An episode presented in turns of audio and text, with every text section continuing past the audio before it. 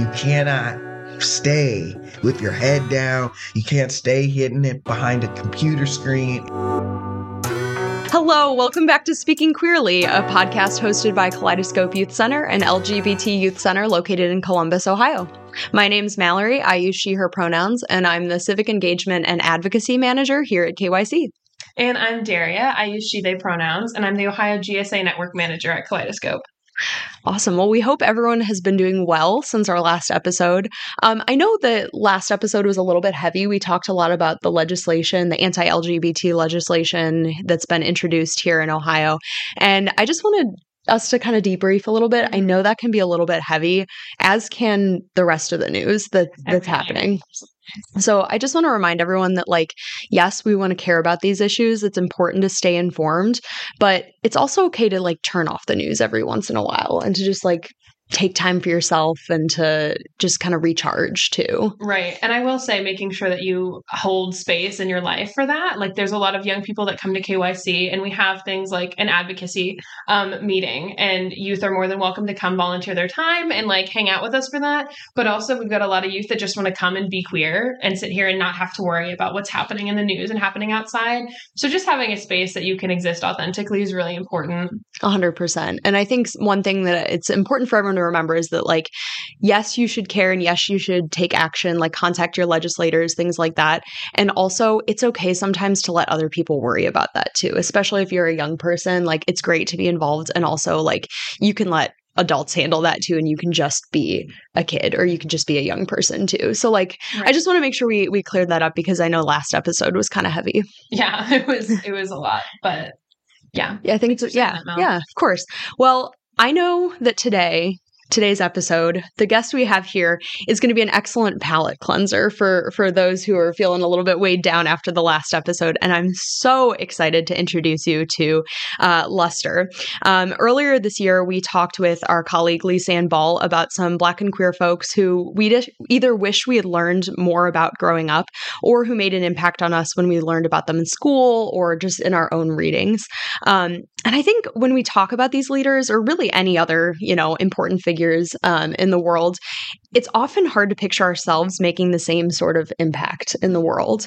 Um, so we wanted to bring it local today and introduce everyone to a person who has and continues to leave a mark on Columbus's Black and queer community.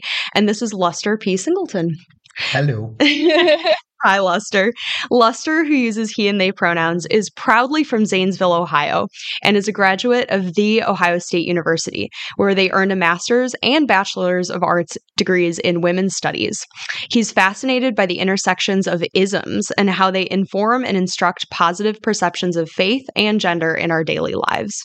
Luster is a former coordinator of gay, lesbian, bisexual, and transgender student services and a director of ethnic student services at at Ohio State. They also coordinated the Pride Family and Teen Area for Columbus or for Stonewall Columbus yearly Pride Festival for 14 years.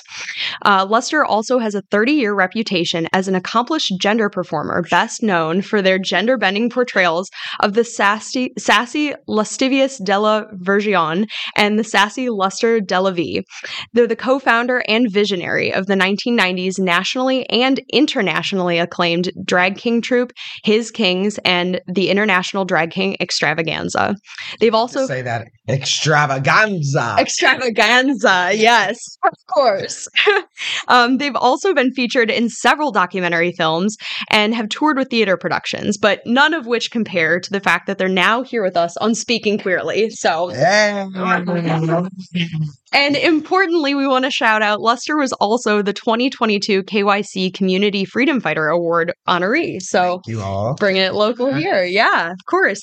So as you can tell, Luster is just this phenomenal human, and we're so excited to have you here on the podcast. So welcome. You've been doing a few things, staying busy, staying busy, and staying making busy. time for little little old us here at Speaking Queerly. Well, KYC is actually a passion and really, uh, in my mind, why I do the things I do. Mm. The folks that you serve, the population that's served here, um, and what you provide has. It's really why I ever stepped out the first time on a uh, Pride March, uh, why I sweat bullets and then come do things like this. Um, I'm actually a, a, a fairly introverted. I am an extroverted introvert, really. Mm. Um, and but what you do here is give people a voice way sooner than society would tell them that they can have a voice. Mm. And that is important to me because I spent a lot of time. I, I don't even know what would, I wonder what I would be sometimes when I think about if I'd had an opportunity like this to get somewhere Yeah. you Mhm. know and um I, I meet the youth and the young people and the kids that come here and the staff even and just am amazed by uh what's provided and so it is it uh, uh, i'm always going to say yes to this. I mean, I was out there in the early days when this was just a pipe dream of Mhm. people, and I licked envelopes, stuffed letters. That was back in the day, folks, when you took a piece of paper and you typed stuff up on it, you put it inside this envelope, and then you put a stamp on it. Whoa. And if you were like really progressive, you'd put an empty Mm. envelope, stamped envelope inside so they could reply to you, right? And so those days at um, Columbus Stonewall, sitting there, actually, I think we might have even been in someone's home, looking these letters and get getting them out, this information out um, for this radical idea of a support group, really for youth. Yeah. you know, was something else, and now here we are I you know, we love could only dream of this um, then, and now here we are. I love that. Well, thank you for sharing a little bit about like KYC history too. And Mhm. and it's I'm sure like when you were in those early days too, like would you have pictured KYC being what it is now and having the reach or the thing is that um, my my gift, I guess you could say, that I've been leaning into is that I am a visionary. And so when I get an idea, I go all the way. Like I'll walk through the whole thing of what. And we've always known that a safe house, housing, those types of things were needed. So yeah, that's what I thought. I just did not think it would take as long as it has taken. Mm, You know, for the most part, folks like to make a lot of fun about Ohio, but along queer lines, we are actually very progressive here, very progressive. And there is a comfort um, and a I don't know. I, I feel like a legislative power that we have here that does not exist outside of the state. If you just take your time and drive across, you'll find that you will not find, we feel like we don't have that much Mhm. here because we want so, we're spoiled really, mhm, um, or blessed, however you want to look at it. mhm. And so, um, you know, just for us to have that idea, then to have queer adults really helping queer youth and people being able to say that they were, well, gay and lesbian, then I'll say gay and lesbian, not even the bisexuals were saying that much Mm. uh, at that time to to say that we recognized gay and lesbian youth under 18 Mhm. was extremely radical. So there was no, I no, um, of course, if we were doing that, I thought, oh, five years, Mhm. 10 years maybe we're going to have a couple houses you know we're we're really we're really going to have like a whole I, I expected us to have a whole like youth lobbyist group and Mhm. just all of these types of things but Mhm. We're getting you know, there. we're getting there. We Yeah. are getting there. And, you know, it's always a practice and on it looks so easy when we're looking at the social movements of the past. It Mhm. looks like, oh, I just gotta get out here in the street and I gotta do this and I gotta do that. But they you you miss out on all the things behind the scenes that have to come together. Mhm. All the people that you don't think are connected you know like like society will have you thinking that you're a conspiracist or something because you don't think that things they're like oh those aren't connected but they are Yeah. connected the education board is there are all these traps that are set up so that you cannot progress Mhm. you know and you it's not as easy as just hating the establishment you do have to participate and have Mhm. people that are a part of the establishment and it's a lot finer of a line to walk than one might imagine Right. when they're passionate 30 years ago right, right. Wow. Well, I, I'm so eager to hear more about your, you know, your stories, your involvements, um, you kind of your place in the Columbus queer community. Um, but first, we want to start off with a little bit of a fun optional add-on question, as we say in our drop-in center. So today we're going to be talking a lot about storytelling, and so I want to know. What is your favorite book or movie or TV show, musician, any piece of media that prominently features a black queer character or queer characters of color? now It could be from any time, yeah. okay well then i would say um i would say sylvester Okay. Um, and for those people who don't, this is a little bit of your uh, trans, well, we'll say non binary. Um, Sylvester is a musician, um, singer, songwriter. Uh, back in the, oh gosh, I guess 70s. He might have even started in the 60s, but was this performer um oh what's it called something girls dream girls Oh, so yeah, the yeah. soundtrack to dream girls is lis- is um sylvester's Oh, neat. okay, so the soundtrack to that a lot of disco that you hear um it was Sylvester. Uh, he's like that crossover. We start getting to some electronic after disco, right? And so he kind of is at the beginning of disco into electronic music, but was an out. It, was it a queen from no age? Um, very unapologetic about it. Um, has an octave range that is unbelievable. There are so many songs that sample from Sylvester's music. Uh, it's Raining Men. That that those singers um when they sang with him, they were two tons of fun. I can't remember the Weather Girls. Mhm. The Weather Girls were his backup singers, and he, I think he actually wrote the music. I know he produced them, but um, he had the fur. He was part of. They're called. Um, oh gosh, uh, I should have uh, brought some jog something to um, jog my memory. But um, he is part of a traveling.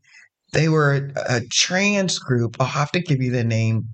I'll, I'll, I'll try and pull the name up later. Mhm. But they went around and were doing gender bending when people weren't calling it that. Mhm. They just seemed to be outrageous. You know, and Sylvester always had the long nails, always had, and he was really actually a non binary, but we did not have that word then Mhm. people would refer to him as a trans- transvestite. He did not call himself that. He said that he was a queen, and he actually got on um like national talk TV. Like it um it wasn't Johnny Carson.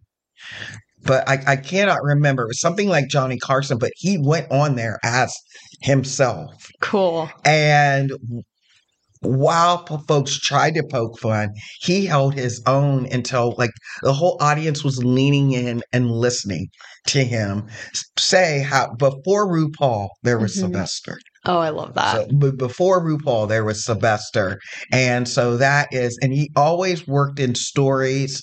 Um, about who he was and how he felt people should be within his music. He always gave um, messages, you know, throughout his concerts and wherever he was. So he Cool. actually um, passes away, passed away from complications of HIV. Mm. Um, but prior to that, he's just an icon. Mhm. Just style, sound, whatever it was, it was Sylvester. That's That is awesome. amazing.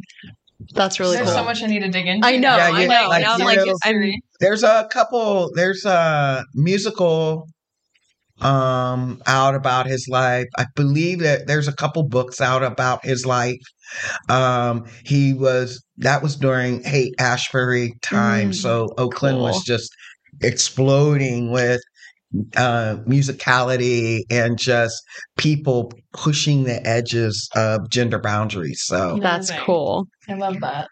yeah, So Daria, how about you? Um, I'm going to continue on the music side of things. Okay. Um, I think, at least right now, Jaden Smith, I love Jaden Smith.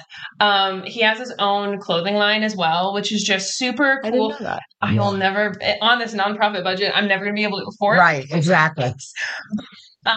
Super super great i love um just the way that he is so unapologetically himself and the way that he dresses and the way that he interacts with the world um and i remember i can't remember what year it was exactly, but there was some huge controversy that blew up at the fact that Jaden Smith wore a skirt. It was Mhm. insane. People and people specifically went to Will Smith and were like, "How could you let your son dress that Mhm. way?" Mhm. And so much of it was specifically because Jaden Smith identifies as a black man.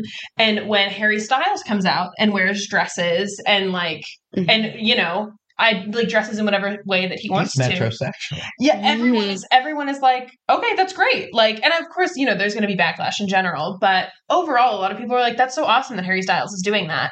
But then when Jaden Smith did it, and Right. just like not even in like the public eye per se, I believe it was like for a school prom or something like Mhm. that. Um, people were just like going off the deep end, but he like t- stood his own and like Yeah. continues on and is doing his own clothing brand and releasing music.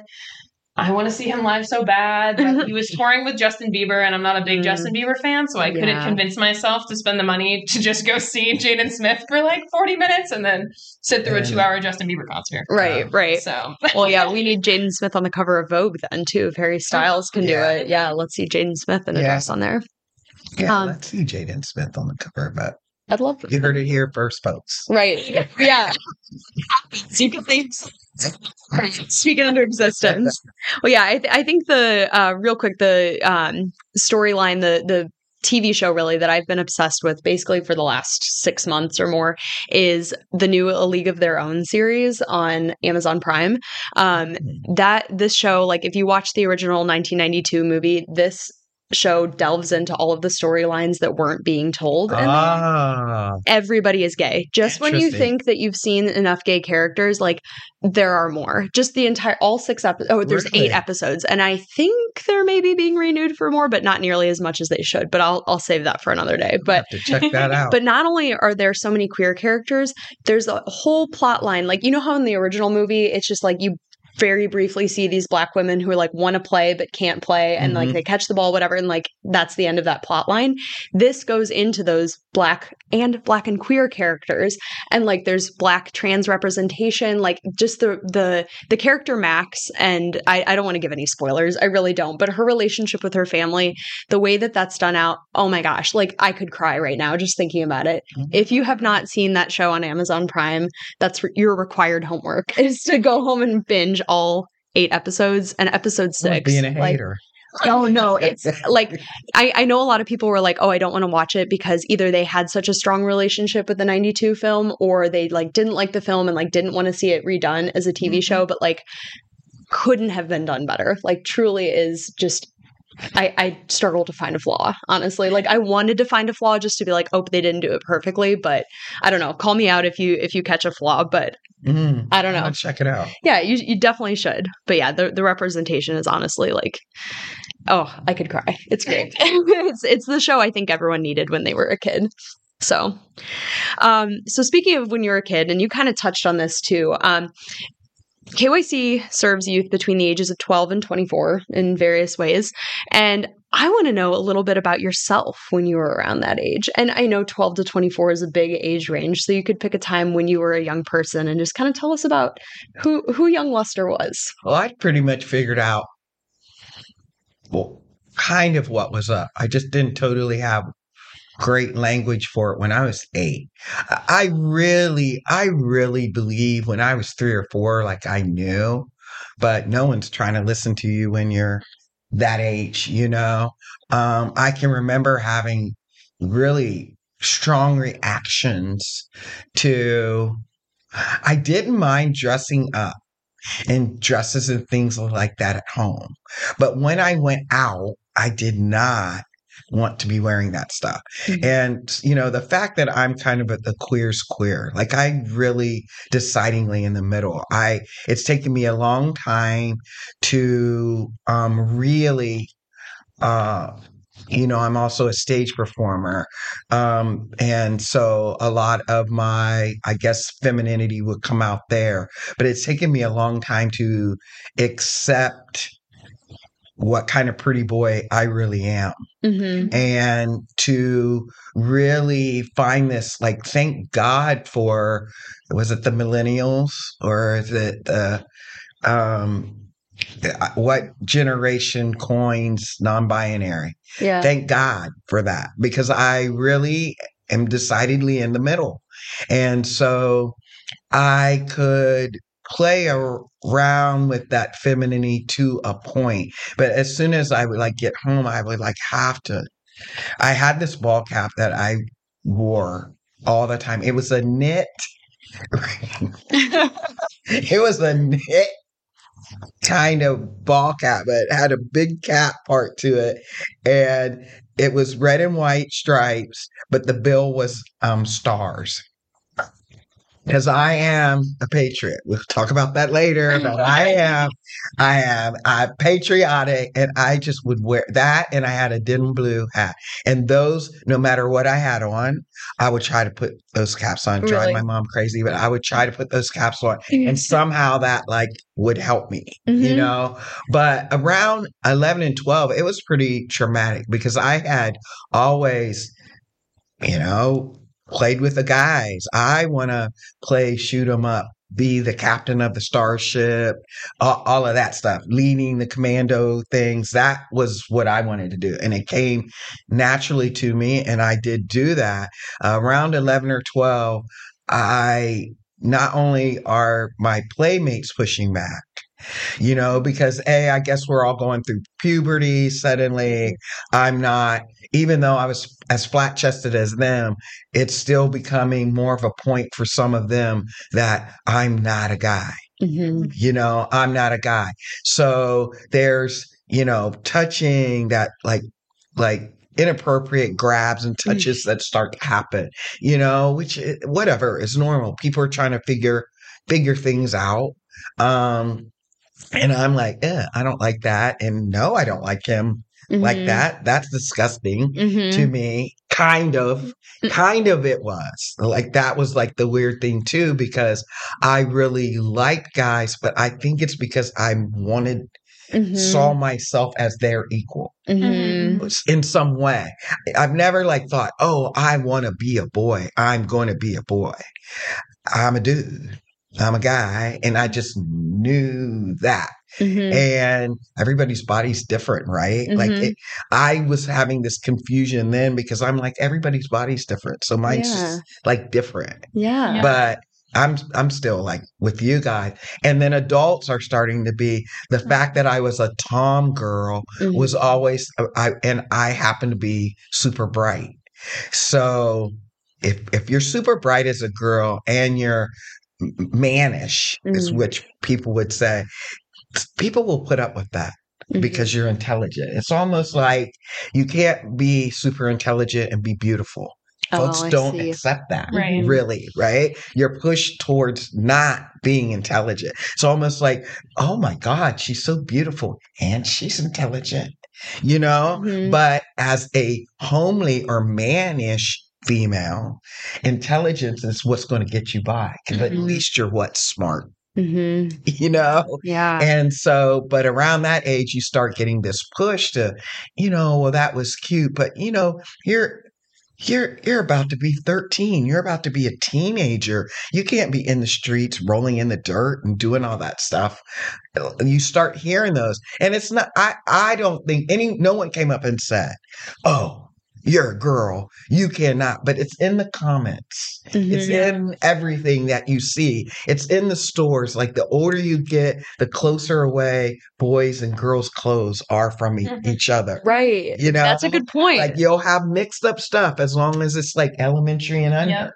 like the kids section. the kids section, like everything's yeah, there. you're right. But then you suddenly you like get pushed to you get split apart, right? And um dressing rooms have to like I don't know why people can't just go in the dressing room and try their stuff on. There's an attendant there. Mhm. You know, nothing's going to happen in there that you don't allow to happen. Right. And so, like, there's just starts becoming all that pressure. And I am looking for myself somewhere, but any of the mannish women are, you can see the disgust of the adults around you or the sort of putting up with, but that's not something that you're going to be with, be about. And so I just, I don't know, I turned into a bookworm Yeah. and I just called myself conservative. Um, even though I really like fashion a lot. And and it would the way it would work out for me is I could do this high fem thing, like eh, okay, it's basketball game, you gotta get dressed up on game day. Mm-hmm. So I would bust out with that. Some mainly just because people would be like, What? Yeah. They didn't expect. you know, yeah. because they did not expect they didn't expect it. I had this purple number with the choker. I love and that. these fishnet Yeah. hose. Oh, you couldn't tell me a thing. But it much played into my later life of being a drag queen Mhm. because I could put on that femininity and I got a kick out of people enjoying how well I did it. Yeah. You know, what I didn't get a kick out of was that they wanted me to be like that all the time and that they couldn't see that that wasn't exactly what I was trying to say Mhm. you know so it, it starts to happen there you start i my best friend really started getting into boys and everything feminine and so it started turning into me like just sitting there and Mhm. watching her do all go through all of this stuff and at the same time i think i may have had a crush sort of on her only to access it i wanted females girls to treat me how they were treating those guys Right. Right. you know and i wanted guys i like guy energy but i wanted them to treat me like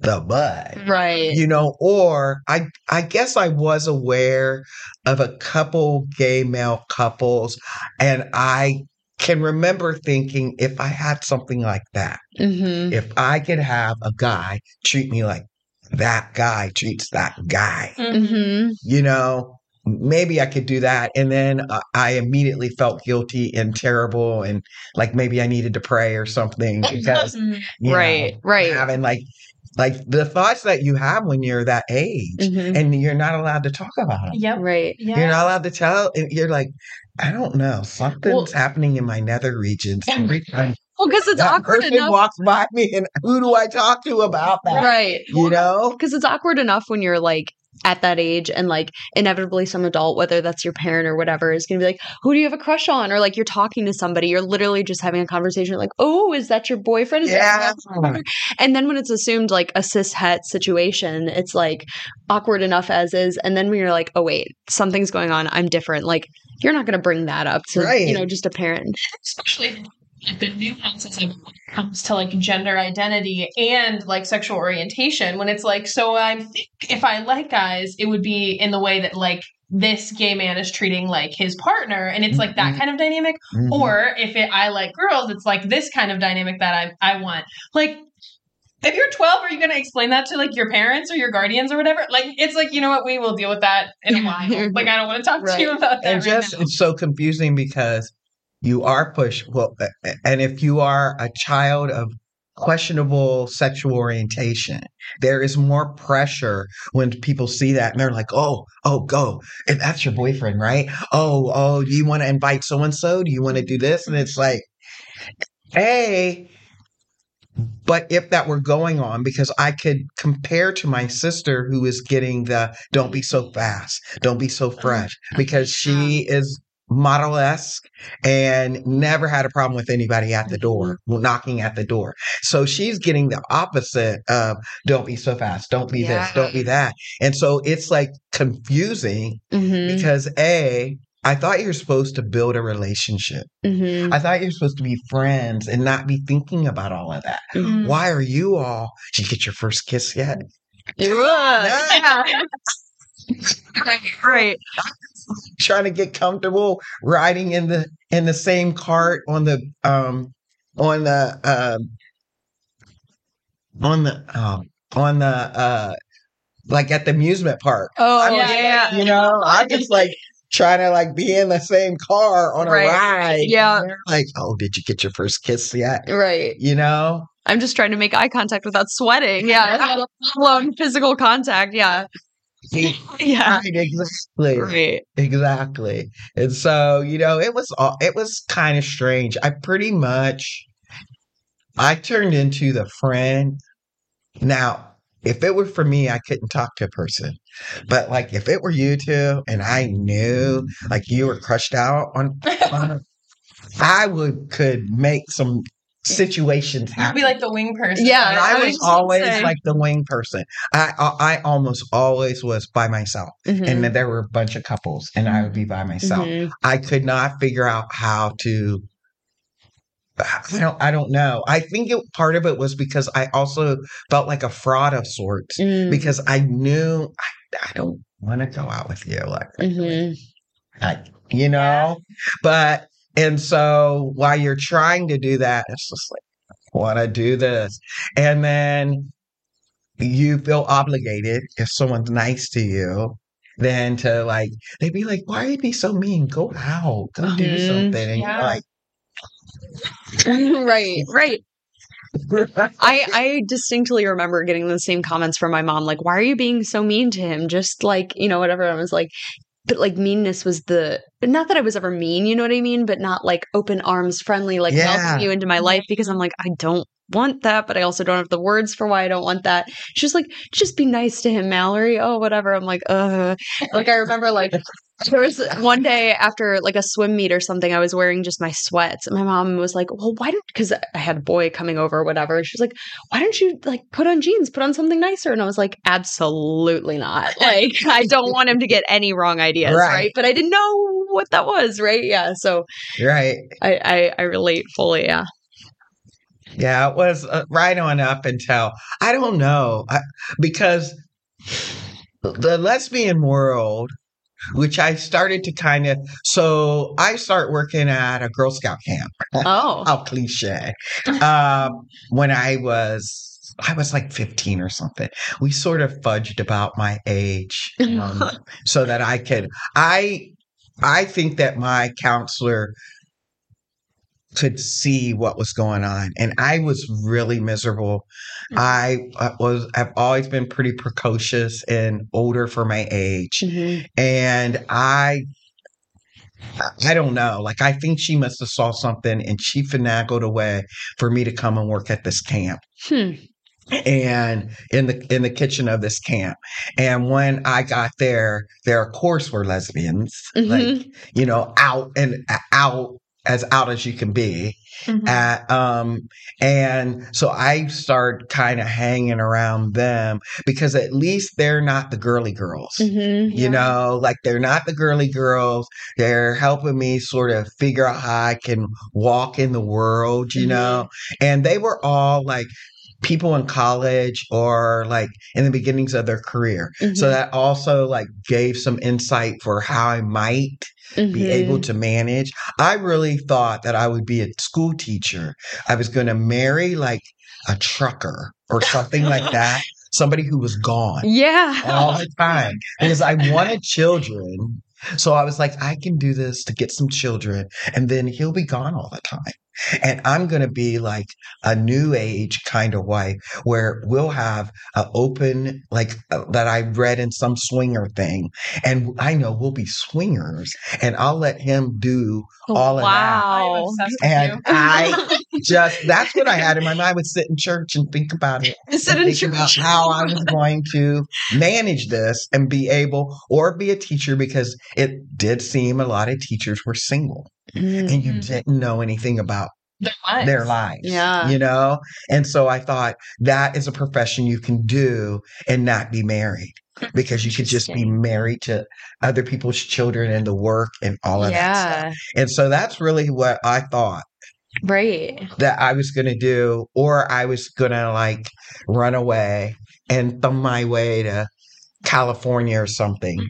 And California, or I was going to go to the mountains and just live like a hermit because I did not. Right. Right. Those were the options that I thought I had. hmm I think it's actually a good place moving from like your youth into like the adolescence of like where you thought you were going, moving to like how do you see yourself in Columbus, you know, and like in the legacy that you leave, like moving from that youth side of things into like your careers and your adulthood. I'm often so surprised that I'm here, a- a- as well as it makes sense. I really was trying to get the hell out of Ohio. Yeah. Like I, um, you know, I come from Zanesville. Zanesville's a really interesting place. It's the confluence of a lot of things, you know. Um, we had a lot of Slavic people there because um, Slavic folks were treated poorly and that too, and Mhm. taking the worked the rivers a lot. So we got a lot of Slavic folks, a lot of indigenous folks, and then African American people. So so the the fabric there is extremely interesting, but the the racism that happens in Zanesville was just like a part of everyday life. hmm You know, I mean, the Grand Imperial Wizard of one of the sections of the Ku Klux Klan proudly lived with a big sign on on his house. You know, right on the outskirts of town. There's a house to this day that still sits there, um, proudly displaying its swastika Mm. flags and Aryan Nation right across from our park. Oh, You know, everybody knew their place, and you didn't want to complicate it by being a queer Mm. you know so i knew and i just thought bigger i just wanted more you Yeah. know and i just thought i would like get out of here but i always did sort of have this idea of being a pied piper of sorts i Mhm. love the pied piper Yeah. story and so I would be like, okay, I'm going to go and I'm going to do this stuff. And then I'm going to come back here. I'm going to buy the rec center. And that's what I'm going to do. You know, that's how I'm going to like help people know that they could um, do more. Well, it didn't exactly work out that way, but I think that I'm here because I love, I do love Ohio. I am proud of who we are and what we do and what we mean to the rest of the nation and the world. I have always had this sense, maybe just coming from Zanesville and being from the country, you know, you get a lot of flack for Mhm. that. And so I've always had like this fierce sense of, what? That's right. I am for Zanesville. So what? You know? And like it was really important for me to like know things and know things about the world and be able to talk about the world and be able to uh, when I first decided, I guess, to come into the work that I do, and I just really see myself as this beacon, Mhm. and I try to provide what I'd wish for myself Mhm. Yeah. you know, to to have like there were gay people there, but they were closeted for good reasons, but still. Mhm. You know, I want to wanted to provide for people a a narrative that was wasn't one that ended in tragedy or just death or yes, I was who I was, but I but my life was so miserable be- because of that. Mhm. You know, I really wanted to help people and their voice Mhm. and to, to voice um, who they are and, and like what's possible. So when I get up, finally get up here, I was headed to Stanford. That's where I thought that I was going to go. Mhm. Um, and that did not work out. And I ended up devastated at Ohio State. yeah, don't I- let people hear you say that on this podcast. Whatever. Yeah. I have two degrees and okay, but I was devastated because I was afraid I would be trapped. Yeah. You know, I was afraid I would be trapped and um just just all of these things. I had so much going on at, at that time in my life. Um I mean, I was also what when I started college, I was six months pregnant Mm. when I started college. And so I had that going on. And what did that mean? And I already knew myself as a queer person. Mm-hmm. And um, it was a lot of pressure that ended me up in that situation. Mhm. And I still came to Ohio State and lived in the towers with my big old pregnant self. I sure did. Um, that first day, I just was told my roommates, well, you can obviously see what my situation is. If this makes you uncomfortable, they will give me my own room. Wow. And luckily, the women there were like, it could be one of us. And wow, we cannot even believe Wow. that you're. And so, you know, what a mind thing that was to be.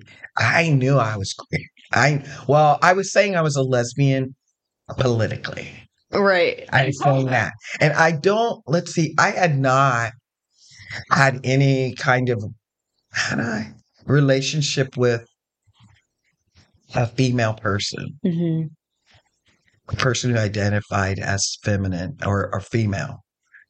Um, but I knew that that was something that I was really interested in. hmm Uh, but I still couldn't figure out how to act, access it too. Because what's the room? Where's the room for a masculine, female, and lesbian community and culture? hmm Butch. Yeah. I'm not that. Yeah. Mhm. You know, I'm not that. So it was just like so crazy. But all of those experiences so that I could, I guess, share that now. But I get there, gave my kid up for adoption. Yes, we're back together now. Yes, we know each other and all of that. Um, and so then I just was like, okay. So let's just what affords me is this lesbian thing because it was only trans white women that I knew, and they were dealing with all of their socialization um, as white men and just really caught up on the binary of, of gender, Yeah. you know? And so that wasn't a place for me. So I land with the lesbians Yeah. who, at least, and I'm in women's study, I find women's studies. Sure. It would be hard to avoid And- connecting with well, the lesbians. You know, in I was in education and that wasn't, I could see that that wasn't going to work well for me. Mhm. And there was just this dyke and um it- who was my counselor. Um her name is dottie painter. If you don't know about her here in columbus you should know about her. Um I, will say specifically lesbians get on your history. Dottie painter was fierce. She just passed i think in this last couple years. Fierce fierce fierce. And i credit her for saying well you know have you ever heard of women's studies? Yeah. Oh, women study. Right. What is that? I would like to study women. Sounds interesting. Yeah, right, right. And that's how I get there. And she got me a job in um, student gender and sexuality services. Wow. She got me a job there.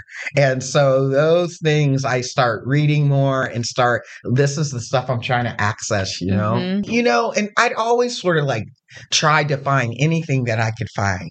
Um, and, you know, we're just getting the internet. So you're getting some access to, to, I think it was called like trans, like tapestry. And so there were folks on the East Coast who were writing like rag magazines and and posting up like these newsletter Mhm. things that you could get access to. Um I just always like would look, you know, I was fascinated any type of cross-dressing Mhm. that went on, I would be studying that and be looking for like I'm like that's not me. Mhm. But hmm Mhm. you know i wonder about that person i wonder about they do that character really well you know just any kind of anything that i could find with folks acting otherly Mhm. is what i would try to do and you know the third wave of feminism starts peaking up and starts saying well starts saying to lesbians yeah but you're saying we can only be this type of lesbian Mhm. and there's that pushback that starts to happen there. The bisexuals are like, hey, stop ignoring us, Mhm. you know? And so I could see some room in there, but I'm not a swinger, you know? Like a lot of times bisexual then supposedly meant swinger, and that's a whole dynamic um, from where and when I entered there that was very heteronormative. Yeah. You know, and so that would not fit. Um, and it's just kind of like this journey of me bouncing this way. I don't start having a claiming a transgender identity until mid 90s. Mm-hmm. Um, like I would, I would just say I'm a lesbian politically. I had relationships with cisgendered women, um, occasional, what do I call it? Stranger, stranger relationships with cisgendered men, um, like in between or something like mm-hmm. that. And I, but still, it's all like not quite feeling, you know, I would sort of avoid the question mm-hmm. of how do you identify? Right. I would just make a joke or somehow avoid that question because to say any one thing was to then lock oneself in. Right. That's what I was going to say is like, I mean, anytime like I, I know like from my own personal experience and i know that that is just like an ongoing feeling for many queer and trans folks is like asking how you identify or when you come out like that feels very definitive i was worried about coming out for the longest time because i was like well if i say this one thing then that is who i am and then i can't deviate from that mm-hmm. because it felt like enough of a deviation to come out as queer in any right. capacity because it's like, well, I've only known myself as straight. So then to come out, it's like, okay, that's changing an identity that I've always mm-hmm. held. You know what I mean? And yeah. it has to be right. It has to be the exact thing, you yeah. know, because otherwise, you know, but it, realizing that it can ebb and flow and like you can identify as one thing one minute and something else you know what i mean to live in between that binary in exactly. in whatever way that binary exists is something that's hard to wrap your head around because you're supposed to know like what do you want to be when you grow up what is your name like all these things that are truths or like goals that you're trying to move toward and then to like queer that is is it's really just society trying to control you and it takes a lot to to unlearn that or to stand up against it. Everyone's waiting for someone else mm-hmm. to be like, no, I don't want to be that way so that they it gives them room, you know, but to be that person that's like, yeah, this just does not work for me. Mm-hmm. And then it's like, ooh, mm-hmm. what's wrong with you? You know, it's like, well, who, who knows? Like the temperature might be different. That changes things, you know? Maybe like eh, like I'm just not feeling like that today and why isn't that okay? I, like i don't understand exactly. Mm-hmm. i can remember um in so i don't emerge as my masculine of center non-binary self. I don't emerge really. Um, I would say it was all pretty much in a theory of in some way until what, like five years ago. Yeah. You know, because I just couldn't get with the binary. Like, you know, I to be uh, identify as a trans man, then the way that people would want to interact and and do that, like I just I don't think I just didn't even want to deal with it mm-hmm. um, before before then, and so I just really was this I just felt like an anomaly, mm-hmm. you know, out there. And people just kind of, um, I was married. I was in a relationship for 21 years, um, married for 17 of those, and constantly having to sort of, if I chose to say to people, no, I'm not the man in this marriage. Mm. I am not my what. There, I'm actually pretty domestic. Mm-hmm. Like I will do the laundry mm-hmm. and I, will do all of that. Like I don't mind to do all that. I can go out there and work on the car too and lay the fence. Uh, all of that to me is domestic, a, mm-hmm. a mm-hmm. taking. Like all that to me is domestic. And so, you know, I'm not I'd prefer to stay home and not go anywhere and do all of that. Like I like the vacation and that, but I do that. You go out, go mm-hmm. out there. And so, you know, just having to deal with people when I stayed home with our kids, like people like, really? What do you mm-hmm. like? Huh? Mm-hmm. That surprises me.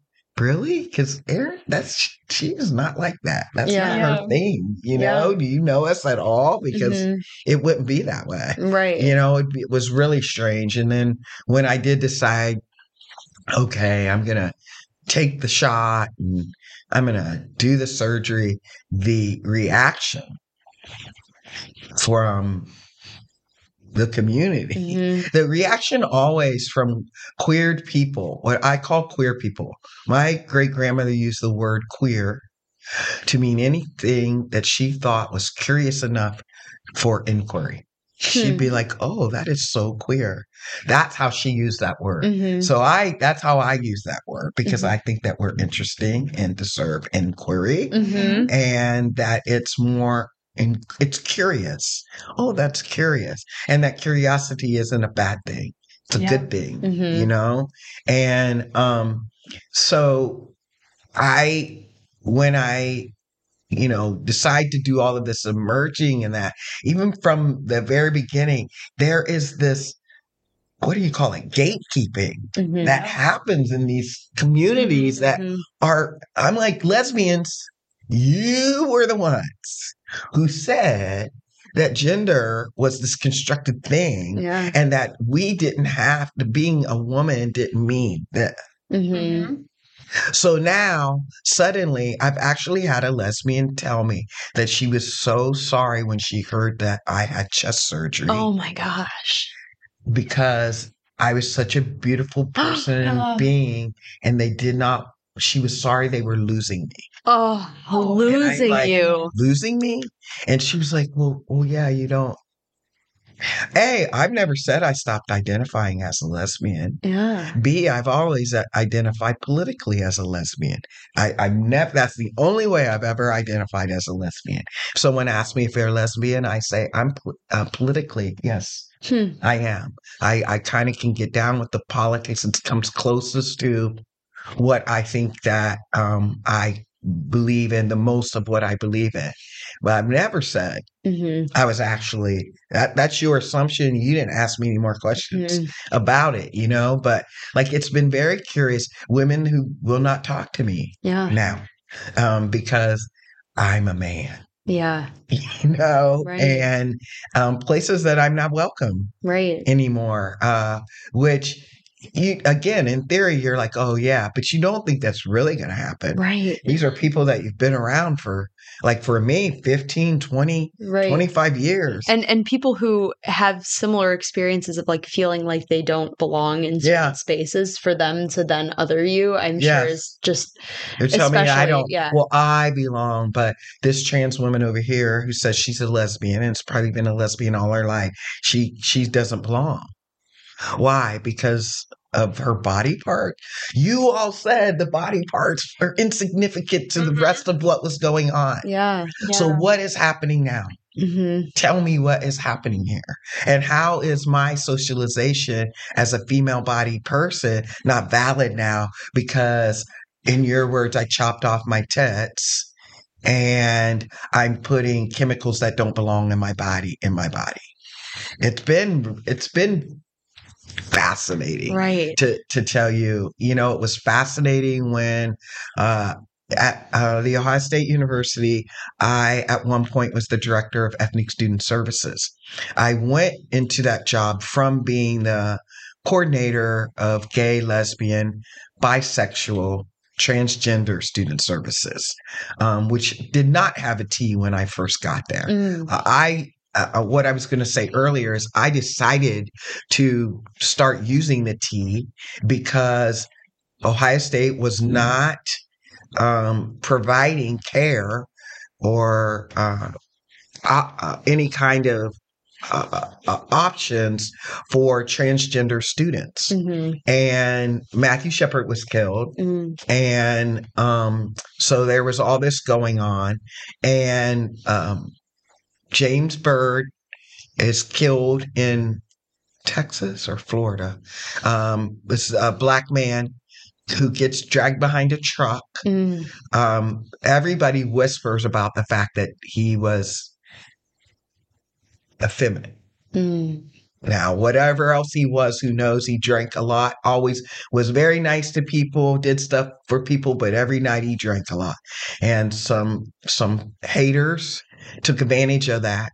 And at the same time, three black trans women were murdered within weeks of themselves in Mm. Cleveland.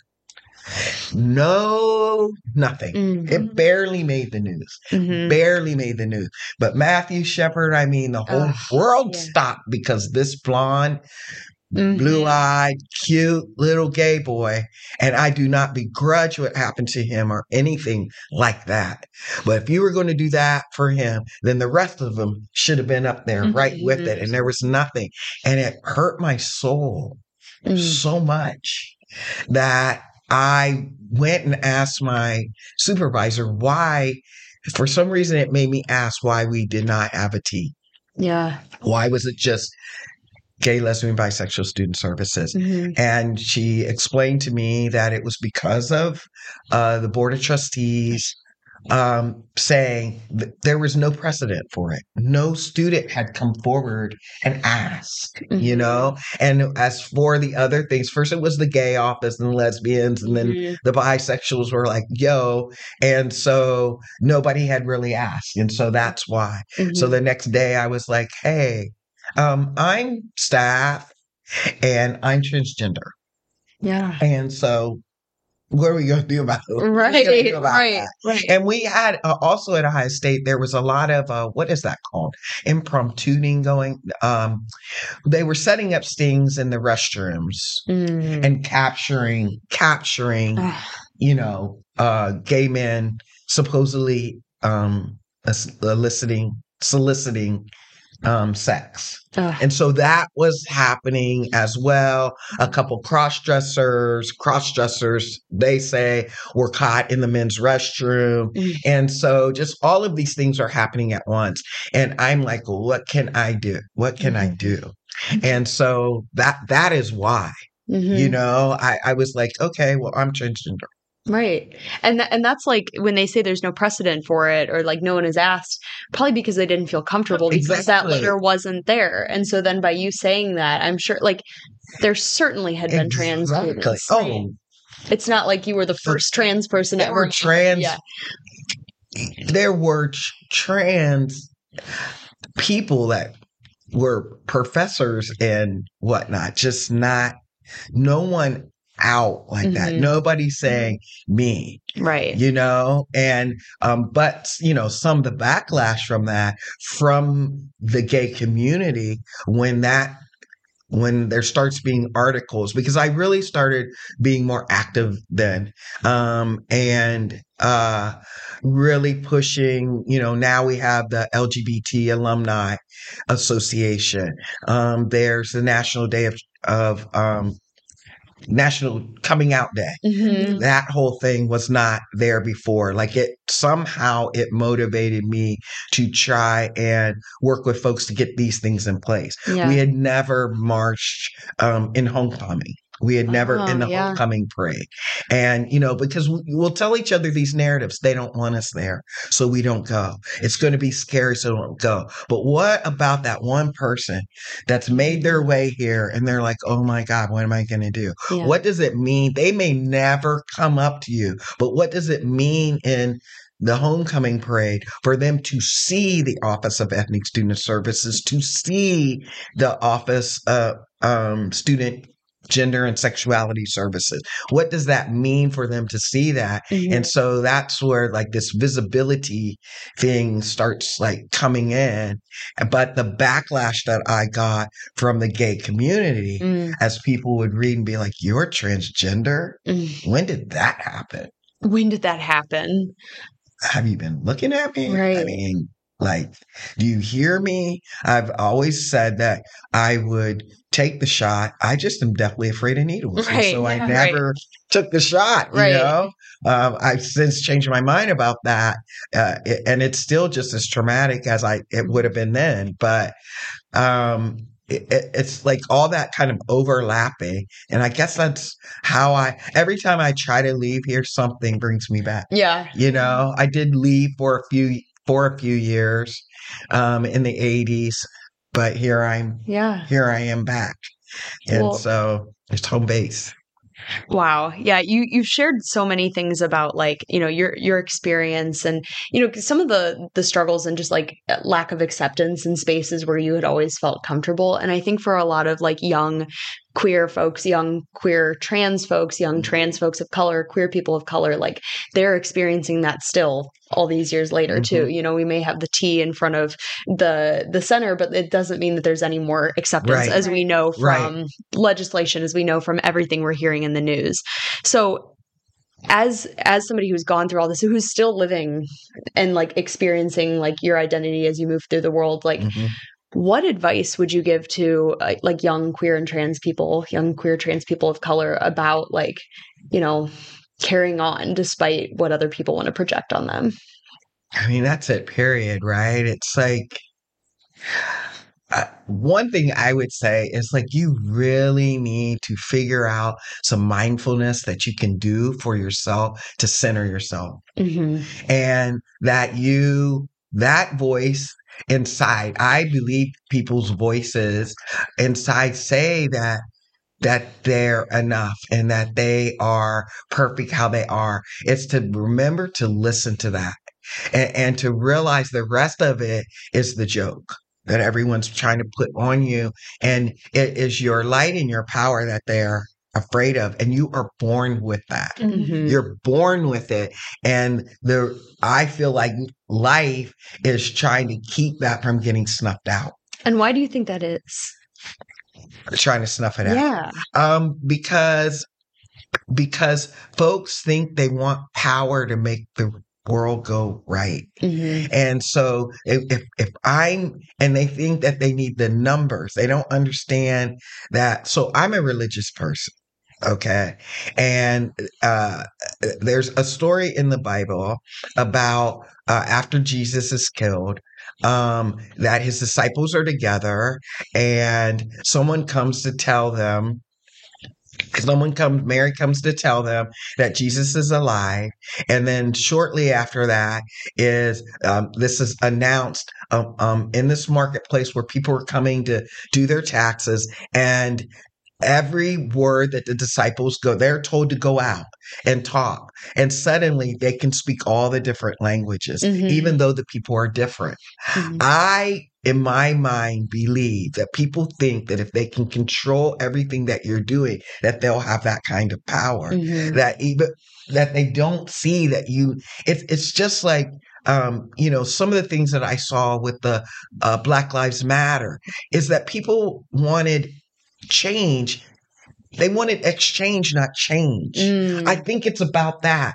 That people think that because because you can't totally get away without some intentional, conscious work from those narratives, those uh, records that have been playing that you're socialized. It's hard to get a, get a, away from those. And we're tricked into believing that if we can get everybody to act this way at this time, it's not a trick. If you can, you can you can rule them. Mm-hmm. That is why when you see conquering nations, what's the first thing they'll do? They'll take away the language. Mm-hmm. Instead of try to learn the language, they'll take away the language and say, no, you have to do this language. Mm-hmm. They'll take away your rituals. They'll take away your clothes. They'll take away, they'll strip you of everything to get your power. Mm-hmm.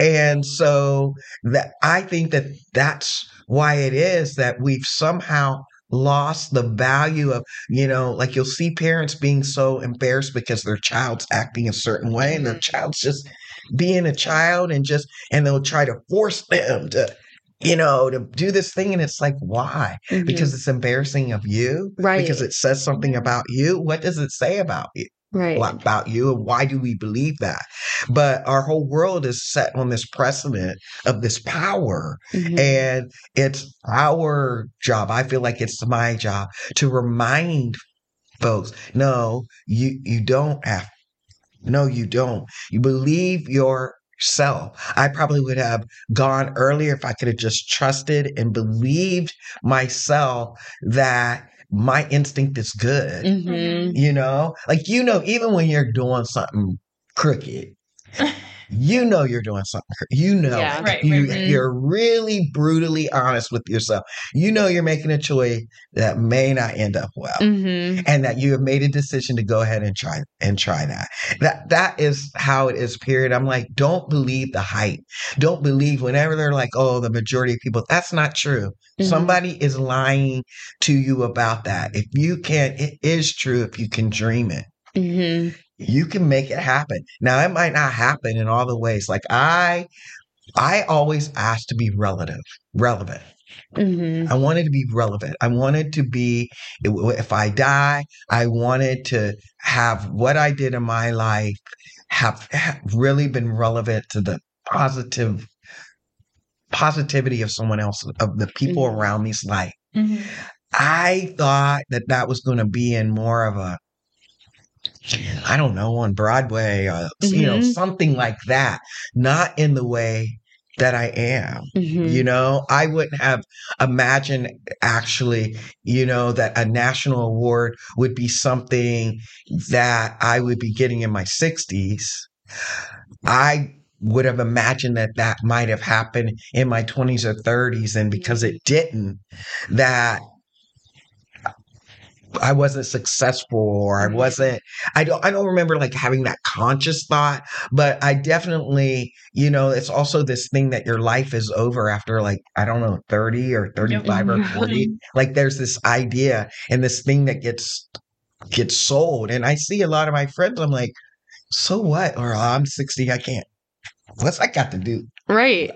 Okay, bye. I, I'm going to be over here, but we believe that there's only a limited time for us to get done whatever we need to get done. And if not, then you need to just fall into this pattern of what the world says is success. I just changed my job Mm-hmm. at 61 years of age. I cannot tell you how people think I'm insane. Mm-hmm. You know, and why would I do that? I'm like, because I want to be happy. Mm-hmm. I want to feel joy. I want to give joy. I don't want the joy I give to be bitter Mm-hmm. because eight hours of my day are spent in a place I don't want it to be, Yeah. you know? And so it's that kind of thing to remember that there is life. Like this, this is only right now.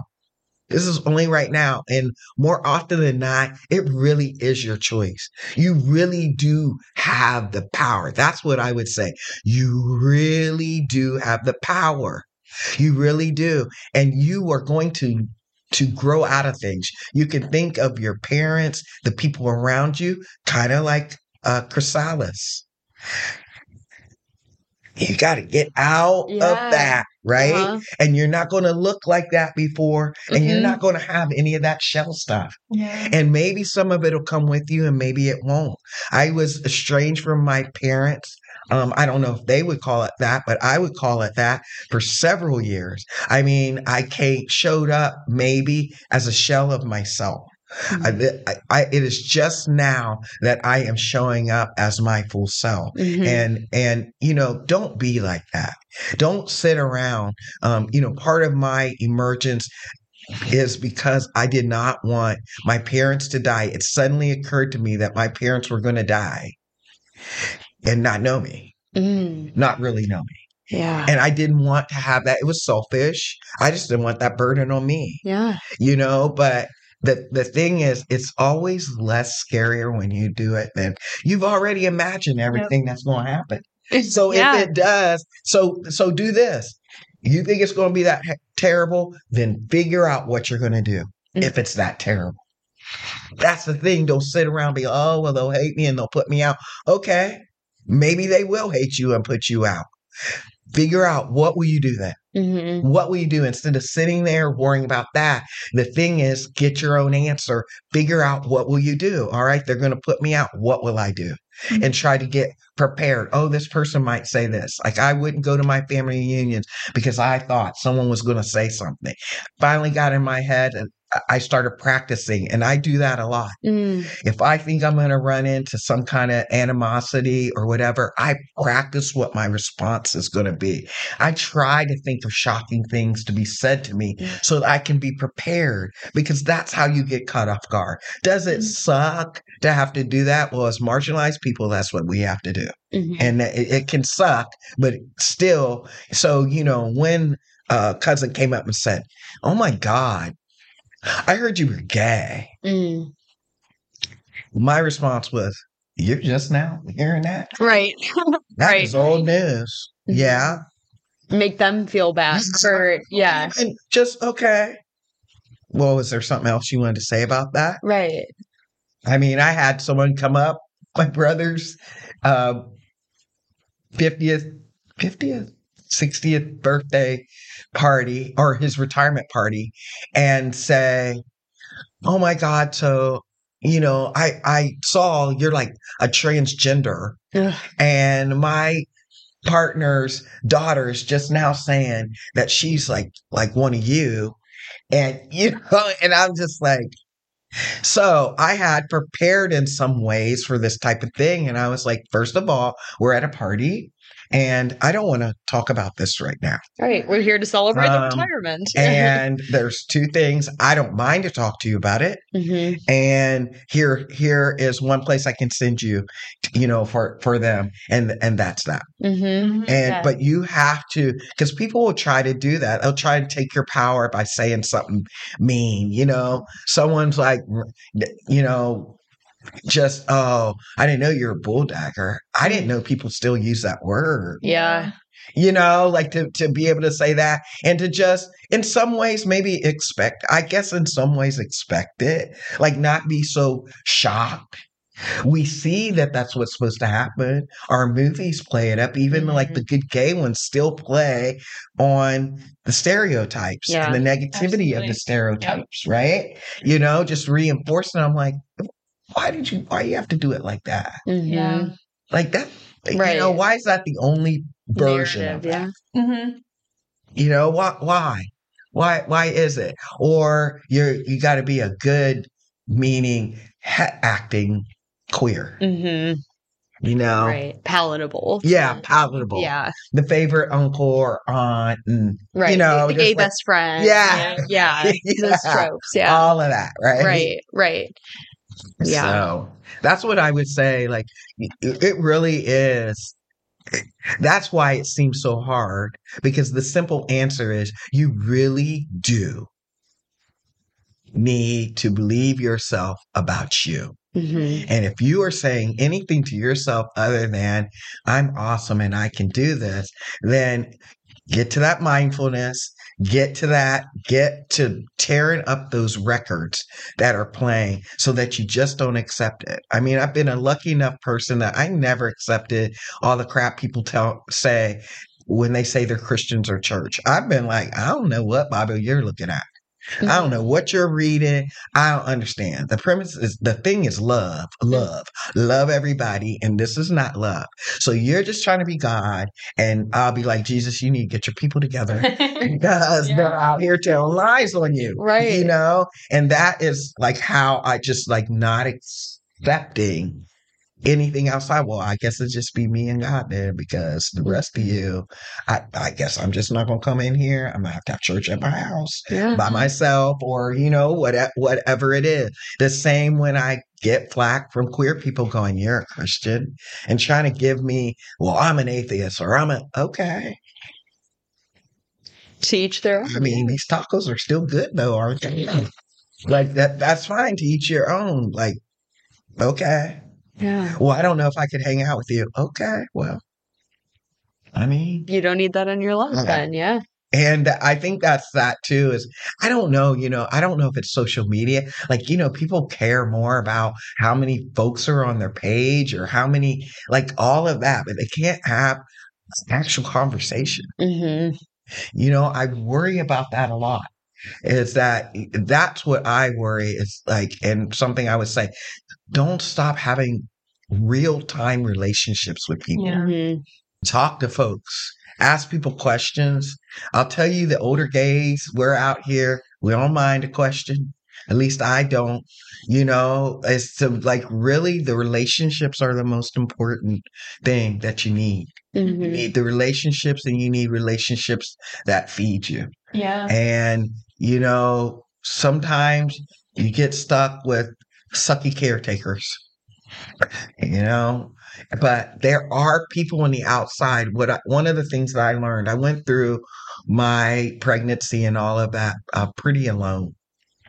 And what I didn't realize then is that there were all these people just waiting because we'll do that too. I don't know if it's just a Midwestern thing, um, but we'll do that. We'll see somebody looks like they need help, but we will not say anything. We'll be like, even though we know how hard it is when we need help to ask for it, mm. we will not say, Hey, you good? Mm-hmm. Like, I mean, really, are you good? Because your energy seems to just do that. But there, but I was surrounded by people waiting for me to lift up my head and look for something more than the dirt on the ground. Mm-hmm. And so, you know, it's that too. You've got to lift your head up. You cannot stay with your head down. You can't stay hidden it behind a computer screen in your bedroom, living your life. Mm-hmm. You got to get out and and have relationships. Uh, and that's how and, and like create your world. Yeah. You you want a bunch of people who I don't know I, I don't know what. You want a bunch, bunch of people who like to go to the park and just stare at the squirrels, then out and do Right, right. Yeah, there's a group for everybody. You know? but it really is that. Like I can't tell you how uh, I, I can't really say what where the resiliency because I do recognize it as a resiliency. Um, and sometimes I just remind myself that as bad as it is, it, it, it, there is worse. Yeah. As bad as it is, there is work. I got to take a deep breath and figure out what I need to do. Mm-hmm. What I need to do. I think that our society really um, makes us helpless mm-hmm. always making all these decisions for us telling us what we what we can or cannot do or how we should mm-hmm. be able to do something. We got to ban things because, right? You know, like it doesn't even because yeah. you can't handle it. You know, well, I cannot read whatever. Mm-hmm. I could like just simply not read it. How about that? Right. You know, but why are you telling me that? Why are you telling me? I mean, I appreciate not going in Las Vegas, they allow indoor smoking. Mm. I appreciate that there is not. I don't necessarily, I feel like, can't y'all just make the decisions about banning? Why is it got to be a whole rule that now people got to go to jail? Like, it's just, right. just the simplest stuff. Mm-hmm. Just it's like we can't think for ourselves. Right. And if when before we go to think, we got to check and see what the most popular answer is because that's what you're going to do. Right. You're going to do that even if it goes against what you feel. It's like, well, what what's everybody else doing? Because mm-hmm. I don't want to like be standing alone. Right. You know, well, let's say get comfortable with alone. Right. Yeah. Oh yeah. It's hard for it's hard. Yeah. It is hard to be alone. Well, yes, JC's. It's really hard to be. You're over here like, what? yeah. I cannot. well, thank you so much for sharing all of your stories and for imparting this wisdom on on young folks. I know that if i was like you know even just a few years ago hearing this would have really changed things for me oh. too. So um, if there are any young folks listening who want to get to know you more like is there any way that they could reach out and well i'm trying to work on that currently. I do have a facebook I do have a Facebook and I do have an Instagram. And what I'll say is if you reach out to me, you know this. Uh, I will try to answer, but you probably just need to follow back up. um, I try to get around to things no more than two or three days after they get to me, but um, you know, maybe I'm going to be able to afford a PA sometime soon and I'll get better at it. Right, right. You know, just look me up there. I'm always willing to come and talk uh, to folks and things like that and, and be available. So yeah, they could just reach out to me. Got a couple projects in the in the works that I'm hopefully going to be doing here soon. One might look like a a new drag troupe. Oh, well, you heard it here first on Speaking Queerly. I've been thinking about it a lot. Yeah. Um, and uh, the other is probably going to be, well, it's not probably going to be, it's going to be some kind of praise, faith and praise show of sorts. Nice. Um, so it is going to include like praise and worship songs and gender expression. Oh, And so I love that you're teasing this on our on our podcast. This is great. That's We'll what have to follow up when that happens. that's I what look I'm thinking to about doing, hopefully. Well, thank you so much for taking time out of your schedule, out of your life to be here um, on Speaking Queerly. We really appreciate it, and we're I enjoyed it. have you. Thank you much. Yeah, Thank you so much. And and thank you to all of our listeners for listening to this episode of Speaking Queerly. If you have any suggestions for future topics, or if you have any questions you'd like us to answer on future episodes, um, please send an email to Mallory at kycohio.org, and we'll do our best to to fulfill that request. Um, be sure to subscribe and leave us a review on Spotify or Apple Podcasts, and share this episode with a friend so they can be part of the conversation too. Um, you can also follow us on all social media platforms at KYC Ohio. And if you like what you heard so far on Speaking Queerly, please visit kycohio.org slash donate. You can make a one-time donation or you could join our Unity Circle. Your contributions will help KYC continue to serve LGBTQIA plus youth eh, through programming, community-based wellness, and behavioral health supports, or through educational tools and trainings like this podcast. So, so other ways you can get involved. Get involved. Until then, we'll we'll see you next time. We'll talk to you next time. Bye.